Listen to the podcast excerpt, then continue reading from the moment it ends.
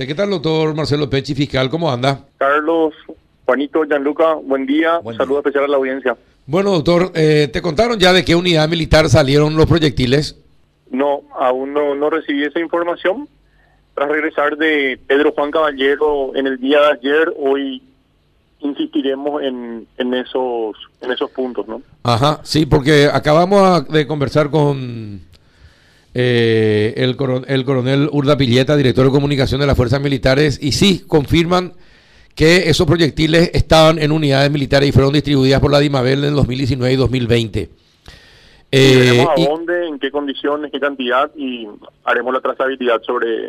Y es más, agregó un poco más, eh, nos dijo que son de unidades de la zona. Bueno, perfecto. Esa especificidad necesitamos para progresar. Eh, sí.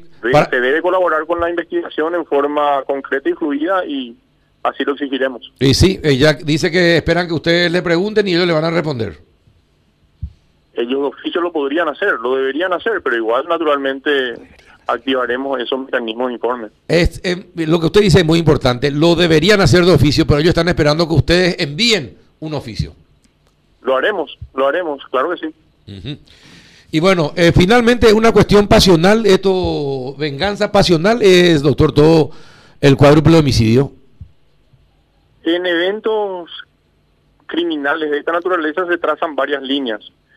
El, el equipo investigativo que dirigimos, que es dirigido por, por la doctora Alicia Zaprisa, también yo, yo integro el, el grupo el equipo fiscal y con el apoyo naturalmente de la Policía Nacional traza varias líneas y ellas van siendo verificadas, descartadas, ampliadas, modificadas. Sí, uno, uno de los componentes que, que podría haber dado eh, efectividad a este hecho es el, de relaciones sentimentales eh, entre personas vinculadas al mismo, claro que sí. ¿Cómo llegan ustedes hasta el penal de Pedro Juan Caballero? ¿Qué lo llevó hasta ese penal Doctor.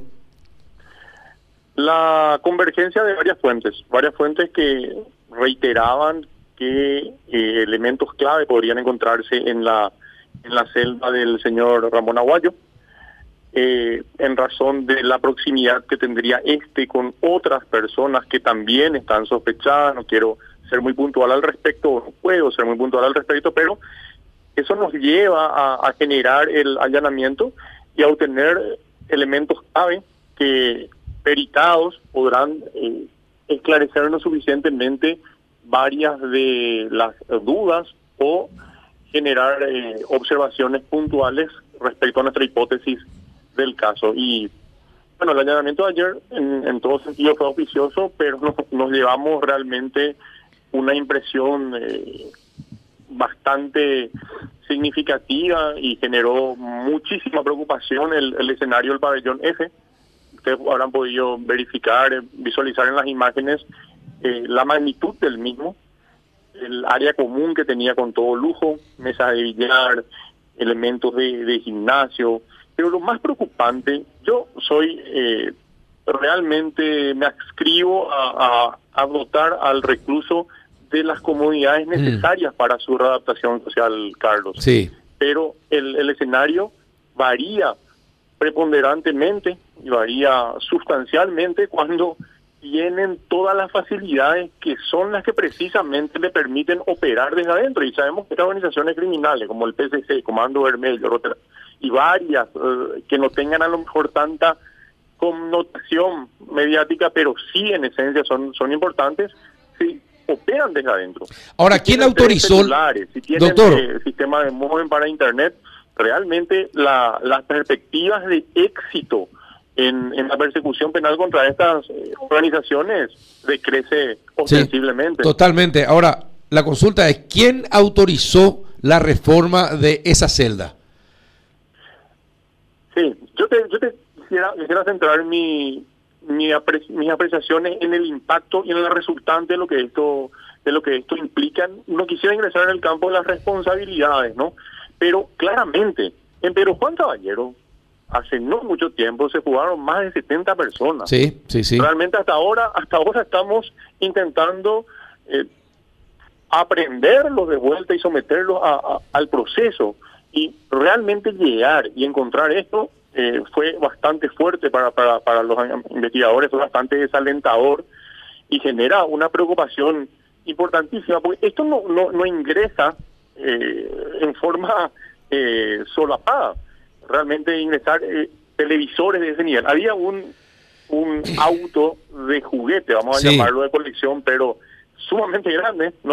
Casi casi eh, el tamaño de, de, de, por decirte, el diámetro de una bicicleta, y estaba allí. O sea, todo ingresa ahí, hay facilitación y se debe controlar, se debe controlar esto, o si no, realmente estamos a nivel Estado facilitando la logística del crimen organizado. Doctor, claro, ahora, cuando usted habla del impacto y uno se pregunta, la pucha, ¿cómo es que en la reforma, la reforma, porque todo era una, una, habitación de lujo, era, con baño privado, con paredes y, pisos especiales, eh, tenía internet, tenía televisor, tenía otro canal. Eh, tenía aire acondicionado, todo eso tiene que ingresar, eh, tienen que entrar albañiles, tienen que entrar ingenieros a trabajar, a colocar electricistas, a poner todo eso en condiciones. Eh, el poder que tiene el crimen organizado y, este señor allí, pero es inmenso para que tranquilamente pudiera hacer todo lo que quisiera y vivir con comodidad, lujo y protegido. Y las piezas, están las famosas eh, habitaciones para visitas privadas. Sí. Bueno, en cada una de ellas estaba pulcramente eh, pintada la, la, la, inscripción o asentada la inscripción privada, ¿no? Entonces son privadas permanentes. ¿Qué significa esto? Que no son celdas ocasionales, sino son celdas permanentes con una libertad plena de ingreso cuando quieren, cuando o sea, era el dueño del penal. consonancia con, el, con lo que estamos eh, hablando, el, el, poder que tienen eh, estas personas desde dentro para generar eh, los efectos criminales contra los que estamos luchando. Yo entiendo que pueda haber ocasionalmente un ingreso celular, que puedan, que puedan haber algún tipo de ayuda, pero cuando todo un pabellón está gozando de semejante, entre comillas, buena salud, realmente algo hay que hacer, porque si no, eh, tenemos que reformular la, la, la, estrategia y ser muy claros con la sociedad en cuanto a las posibilidades de éxito contra estas organizaciones que están mucho, podrán ver que están mucho más organizadas que nosotros. Entonces, eh, nosotros, eh, Carlos, eh, Juanito y Gianluca, renovamos nuestra, como Ministerio Público, nuestra eh, nuestro compromiso de trabajar interinstitucionalmente, así lo seguiremos haciendo. Pero en casos como estos, sí hacemos un pedido a que se corte este tipo de cosas. Yo creía realmente que eh, el, tema de la celda libre estaba, había desaparecido. Realmente te digo, eh, después de lo de Jarvis Jiménez Pavao, lo de Cucho Cabañas, o por lo menos si hubiese, sería algo eh, realmente accidental. o no sé, pero encontrar esto realmente es preocupante. Eh, me imagino, me imagino, una sala, un salón de billar. Eh, no lujo, no te digo. Esto, esto, esto parece, esto parece la cárcel que se acondicionó especialmente para Pablo Escobar. La catedral. La catedral. La catedral. Eh, toda la logística corporativa para operar, para comunicarse, para dar instrucciones. Entonces, realmente es un factor proclive a, generar una crisis importante y a fortalecer a, estos grupos. Ellos saben perfectamente, es gente muy inteligente, eh, sabe qué aspectos, en qué aspectos incidir para fortalecerse. Y encontraron realmente uno muy muy muy relevante que es el de la logística interna donde gozan de protección porque ellos ahí realmente tuvimos que echar la puerta nadie entra sin permiso de ellos eh, gozan de seguridad, gozan, estaba impecablemente pulcro el lugar. Eh, limpieza, eso significa limpieza. Sí. Eh, es decir, el poder lo tenían ellos y lo manejaban ellos dentro del penal. Pero una cuestión, doctor, ¿por qué el juez no avisó a la fiscalía de lo que estaba pasando? No pidió médicos forenses para saber si efectivamente las dolencias que presentaron los abogados con certificado médico eh, er, eran reales eh, o no. hay mucha deficiencia en el trabajo del juez que le concedió la reclusión en ese lugar. Justamente una persona de la zona y eh, detenido por una cuestión de drogas. Y cuando uno ya es detenido por cuestiones de drogas, ya está dentro del crimen organizado. Y sin embargo, parece que no le importó al juez y hay mucha deficiencia en el trabajo realizado para darle ese lugar de reclusión en Pedro Juan a este señor eh, doctor. Bueno, y pensame de, ser juzgador del juez, Carlos, pero ah, de modo genérico te, puedo decir que, que sí eh, debemos ser todos los, los que estamos en el sistema de justicia con nuestros roles diferenciados, pero que básicamente convergen, debemos ser muy cuidadosos en, en este tipo de, de, situaciones. Muchas veces los juzgados eh, disponen que sea que, que la persona guarde reclusión en un determinado sitio y allí empiezan a, a interactuar otros factores de disponibilidad penitenciaria y, y todo lo demás. Pero siempre instamos nosotros también y solicitamos que las eh, los controles de la situación, del perfil, de la peligrosidad sean eh, puntualmente abordados. Te acordarás del caso Zamora también, el caso de los traslados y las consecuencias eh, de una mega organización también, el, el homicidio del comisario Ferrari son muchos aspectos eh, respecto a los cuales debemos ser muy exhaustivos, prudentes y firmes. Doctor, eh, mira, la investigación tiene que abarcar, se tiene que saber quiénes autorizaron. no puede ser que la ministra de Justicia no sepa que se estaba haciendo un trabajo como de este tipo en una celda en Pedro Juan Caballero. Porque la ministra, como la, la autoridad política del ministerio, debe tener todos los canales de comunicación para enterarse de todo lo que sucede en los penales, porque está a su cargo está. Y no puede, no puede saber, es no puede ser que el director del penal no lo haya sabido, no puede ser que el director de institutos penales no lo haya sabido. Hay una cadena de responsables y lo que hay que saber es, ¿recibieron plata? ¿Son confiables o no son confiables? Porque esto va a seguir pasando si, si la gente no es confiable, doctor. Bueno, eh, por eso te digo, la, cada institución debe cumplir con su rol en este sentido. Nosotros como Ministerio Público estaremos siempre colaborando, afianzando los, los esfuerzos conjuntos, pero realmente intramuros en las penitenciarías no podemos tener participación, salvo que puntualmente tengamos al, algún indicador de hecho punible porque somos meramente represivos.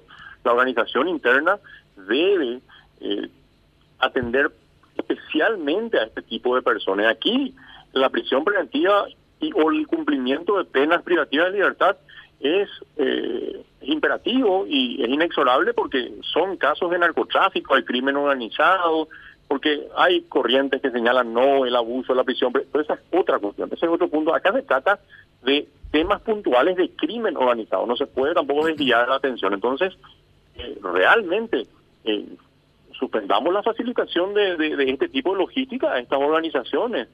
Si no, eh, lo que está sumamente crítico puede volverse demasiado grave.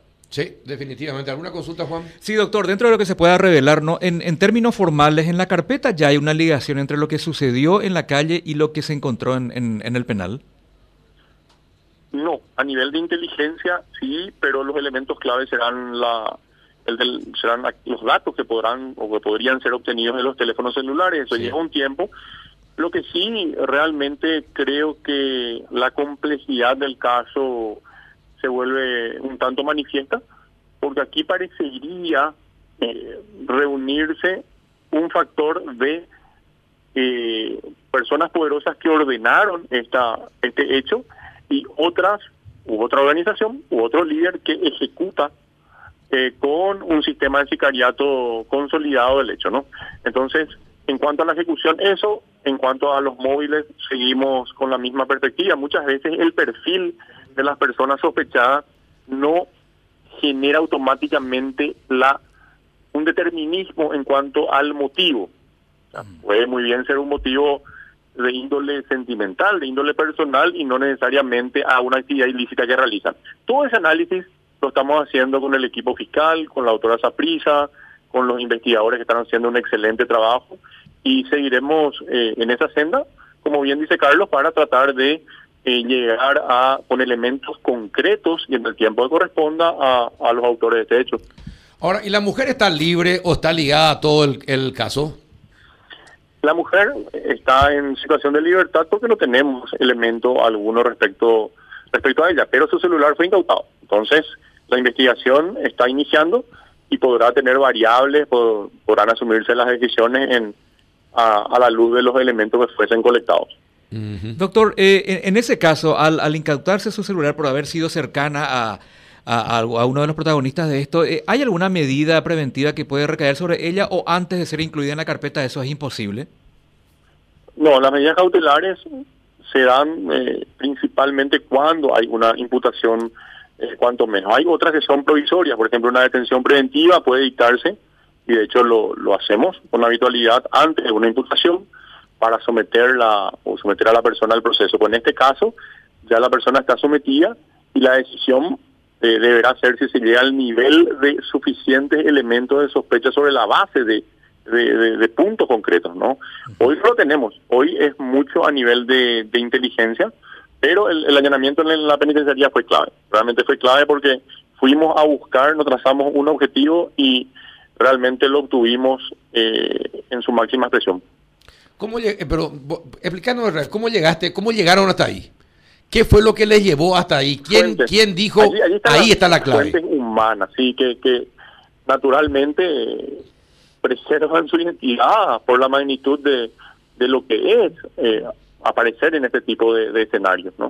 Mm. Entonces debemos preservarla, nuestro sistema nos permite eso.